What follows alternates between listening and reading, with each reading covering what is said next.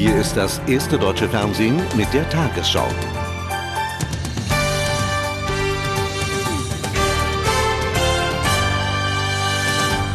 Guten Abend, meine Damen und Herren. Die größte Erweiterung in der Geschichte der EU ist besiegelt. Auf dem Gipfel in Athen setzten die 25 Staats- und Regierungschefs der alten und neuen Mitgliedstaaten heute ihre Unterschriften unter die Beitrittsverträge. Einmütig wurde die Zeremonie als historischer Moment gewürdigt. Die Teilung Europas, so Bundeskanzler Schröder, sei überwunden. Zum 1. Mai 2004 werden die Verträge wirksam. Mit dabei sein werden demnach dann die baltischen Länder Estland, Lettland und Litauen. Außerdem Polen, Tschechien, die Slowakei, Ungarn, Slowenien sowie Malta und Zypern. Ein Tag, der schon im Vorfeld als historisch bezeichnet wurde und mit Sicherheit ein Tag, der Europa entscheidend verändern wird. Mit der Besiegelung des Beitritts der neuen EU-Länder wird sich die Bevölkerung der Union um rund 75 Millionen Menschen auf knapp 454 Millionen EU-Bürger erhöhen. Die Teilung Europas sei damit endgültig überwunden, erklärte Bundeskanzler Gerhard Schröder, wie aber auch, dass man nun nicht ausschließlich auf die veränderten marktwirtschaftlichen Gegebenheiten schielen dürfe. Europa ist mehr als ein Markt, ist auch ein Ort sozialer Interaktion. Und unsere Vorstellung von Europa, unsere inhaltliche Vorstellung ist eben, dass der Gedanke der Teilhabe möglichst aller Menschen äh, Europa unterscheidet von anderen Welt Weltregionen was äh, den Umgang mit äh, wirtschaftlichen Gegebenheiten angeht. Als am Vormittag nun erstmals Vertreter aller 25 Länder an einem Tisch saßen, da wurde auch über die Haltung der EU zur Irak-Frage diskutiert. Die eindringliche Bitte des UN-Generalsekretärs Kofi Annan zu mehr europäischer Geschlossenheit wirkte im Nachhinein wie eine Initialzündung. Sein Aufruf, alle innereuropäischen Differenzen aus dem Weg zu räumen, führte binnen kurzem zu einer beinahe gesamteuropäischen Erkenntnis der Notwendigkeit, der UNO mindestens politisch den Rücken zu stärken. Die eindringliche Bitte des UN-Generalsekretärs Kofi Annan hat ihre Wirkung auf die Entscheidungs- und Willensbildung der EU-Staaten nicht verfehlt. Deutlich hat die Europäische Gemeinschaft die Bereitschaft erkennen lassen, der UNO in jeder Beziehung den Rücken zu stärken und wenn es sein muss, auch in militärischer Hinsicht. Von einer neuen europäischen Armee ist die Rede und von den Aufgaben zur Konfliktverhütung. Europa muss wieder handlungsfähig werden. Diese Erkenntnis treibt diesen Athener Gipfel an. Mit einem Appell haben sich die USA an die Vereinten Nationen gewandt. Die nach dem ersten Golfkrieg verhängten Wirtschaftssanktionen gegen den Irak sollten aufgehoben werden, forderte Präsident Bush. Jetzt nach der Entmachtung von Saddam Hussein müsse das Land so rasch wie möglich wieder normale Handelsbeziehungen aufnehmen können. Erstmals seit Beginn des Irakkrieges ist heute der Oberbefehlshaber der US-Streitkräfte in der Golfregion, General Franks, mit Kommandeuren zu einer Lagebesprechung in Bagdad zusammengekommen. Franks entscheidet nach US-Angaben darüber, wann der Krieg für beendet erklärt wird. Die Verbündeten kündigten an, nach dem Ende der Kämpfe in den Großstädten jetzt ihre Kontrolle im gesamten Land ausbauen zu wollen. Amerikanische Soldaten versuchten heute mit Gewalt in das nicht enden wollende Chaos in Bagdad einzugreifen. Banküberfall in der Innenstadt, einer von mehreren heute. Eine Patrouilleneinheit der Marines stürmte die ausgebrannte Bank und verhaftete die Täter, die versucht hatten, irakische Dinare säckeweise abzuschleppen. Sie werden mit Plastikriemen gefesselt und abgeführt. Erst vor der Bank kommen irakische Polizisten dazu. Aufgebrachte Iraker beschimpfen die neuen Polizisten als Kollaborateure, die nicht in der Lage seien, ohne die Amerikaner für Ordnung zu sorgen. Ein amerikanischer Offizieller gab heute bekannt, man plane irakischen Staatsangestellten 20 Dollar Startgeld auszubezahlen, um so die wachsende Unzufriedenheit der Iraker zu dämpfen. Man wolle so die größte Not lindern. Finanziert wird die Aktion aus dem beschlagnahmten Vermögen des Irak. Die amerikanischen Soldaten bekamen heute überraschend höchsten Besuch aus Katar. Ihr Oberkommandierender General Franks ist zu einem Truppenbesuch nach Bagdad gekommen. Völlig abgeschirmt von der Öffentlichkeit und der Presse besucht er die US-Soldaten und Offiziere, die die Hauptlast der Kämpfe zu tragen hatten. Mit diesem Besuch will der höchste US-General am Golf signalisieren, für die US-Streitkräfte ist der Krieg eigentlich vorbei. Tatsächlich aber ist der Irak noch lange nicht befriedet. Es gibt nach wie vor Widerstand gegen die Präsenz der USA hier und das wird ein Weilchen noch so bleiben.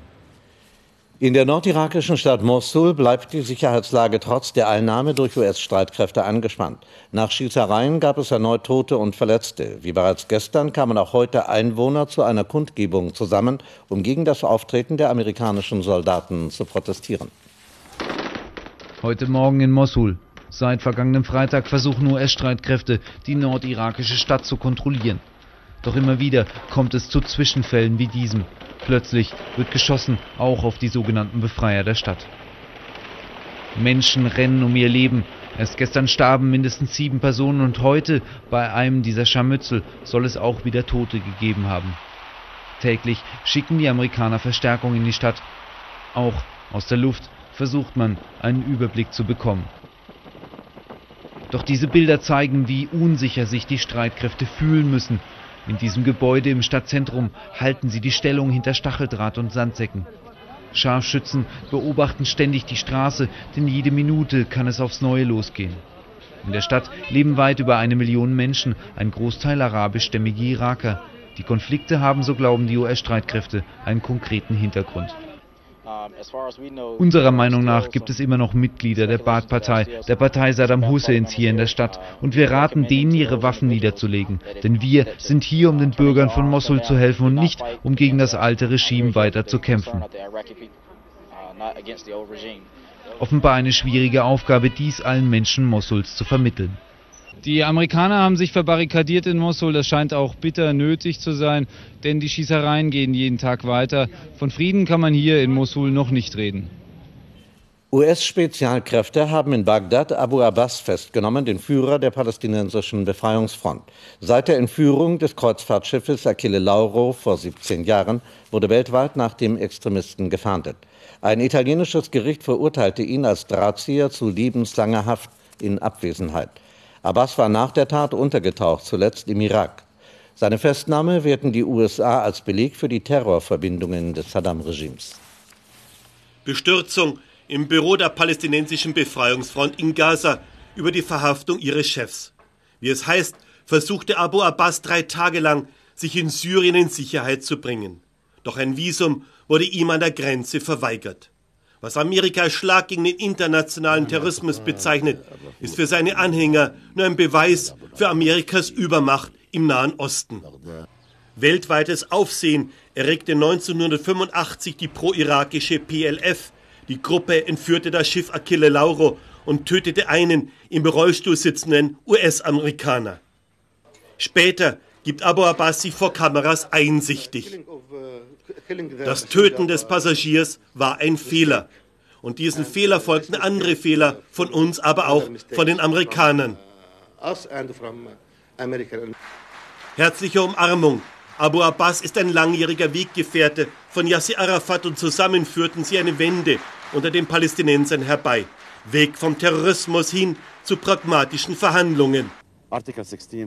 Kein palästinensischer Politiker darf nach dem Oslo-Abkommen festgenommen oder gar vor Gericht gestellt werden wegen Delikten, die vor Unterzeichnung begangen wurden. Als Präsident Clinton im Dezember 1998 Gaza besuchte, durfte auch Abu Abbas unbehelligt von den Israelis dorthin fahren. Die verfassungsgebende Versammlung der Palästinenser bestätigte damals das Existenzrecht Israels. Die NATO wird im Sommer das Oberkommando der internationalen Schutztruppe für Afghanistan übernehmen. Das beschloss heute der Botschafterrat. Es soll aber weiter eine Führungsnation geben. Derzeit leiten Deutsche und Niederländer den Einsatz. Zudem beendet die Nordatlantische Allianz den besonderen Schutz der Türkei. Vom benachbarten Irak gehe keine Bedrohung mehr aus, hieß es. Die NATO hatte AWACS Aufklärungsflugzeuge und Flugabwehrsysteme in die Türkei entsandt. Von der IG Metall kommt jetzt nachdrückliche Unterstützung für die Reformkritiker in der SPD. In mehreren Interviews warf Gewerkschaftsvize Peters Kanzler Schröder vor, er habe sich mit seinem unsozialen Kurs bis zur Entfremdung von der SPD-Basis entfernt. Neben den Initiatoren eines Mitgliederbegehrens hat sich jetzt auch ein Flügel der SPD-Fraktion mit Kritik an Schröders Plänen zu Wort gemeldet, die Parlamentarische Linke. Gestern gab es Post für Bundeskanzler Schröder und seinen Fraktionschef Müntefering, die wohl beiden wenig Freude gemacht hat. Absender der elfseitigen Stellungnahme, die dem ARD Hauptstadtstudio vorliegt, ist die Parlamentarische Linke. Sie bejaht zwar die Notwendigkeit tiefgreifender Reformen, verlangt aber in zentralen Punkten Änderungen in Schröders Reformpaket. Über 55-Jährige sollen länger als 18 Monate Arbeitslosengeld beziehen, bis ihnen ein Arbeitsplatz angeboten wird. Das neue Arbeitslosengeld II soll über der Sozialhilfe liegen und Das Krankengeld soll weiter paritätisch, das heißt von Arbeitnehmern und Arbeitgebern finanziert werden. Die Parlamentarische Linke ist eine Gruppe von etwa 100 SPD-Abgeordneten. Ihre Sprecher wie Michael Müller und Gernot Erler sind als stellvertretende Fraktionsvorsitzende in die Machtstrukturen der Regierungspartei eingebunden. Im Unterschied zu den zwölf Rebellen, die die Mitgliederbefragung in Gang gesetzt haben, geben sie sich moderater. Wir hoffen, dass äh, diejenigen, die das Mitgliederbegehren äh, unterzeichnet haben, wissen, um was es geht und möglicherweise auch ihre Position modifizieren. Die Linke in der SPD-Fraktion ist gespalten. Schröder muss jetzt also parteiintern an zwei Fronten kämpfen. Gegen die radikalen Abweichler und gegen die gemäßigte, aber politisch einflussreiche parlamentarische Linke. In China sind vermutlich mehr Menschen mit SARS infiziert als offiziell gemeldet. Zu dieser Einschätzung kommen Experten der Weltgesundheitsorganisation WHO. Allein in Peking geht die Organisation von bis zu 200 Verdachtsfällen aus. Unterdessen bestätigte die WHO in Genf, dass der Erreger von SARS jetzt eindeutig identifiziert sei. Es handele sich um einen Coronavirus, der zuvor noch nie bei Menschen gefunden worden sei. Blick in ein Pekinger Krankenhaus. Hier werden SARS-Patienten behandelt. 21 Krankenhäuser der chinesischen Hauptstadt wappnen sich für die hochinfektiösen Kranken. Den bisher diagnostizierten SAS-Patienten geht es in Peking gut, so das Urteil der WHO-Experten nach fünf Tagen Inspektion. Aber wie werden die ärmeren chinesischen Provinzen mit dem Problem fertig werden? Noch mehr Sorgen macht das undurchsichtige Meldesystem Chinas. Es gibt ganz ohne Frage weitere Fälle in Militärkrankenhäusern, die nicht offiziell gemeldet wurden, denn das Militär hat sein eigenes Meldesystem, das momentan noch nicht mit dem der städtischen Behörden verbunden ist. Das Verteidigungsministerium sitzt auf den Zahlen des Militärs. Wenn es sie herausrückt, wie die Regierung versprochen hat, dann dürften es, so die Experten, statt der bisher gemeldeten 37 Pekinger Fälle bis zu 200 sein.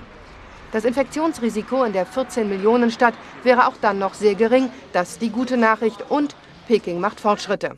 Vor allem bei der Propaganda. Mit Reinigungsmitteln bewaffnet werden die Hauptstädter nun von den Kameras des Staatsfernsehens abgelichtet. Aktionismus ist ausgebrochen.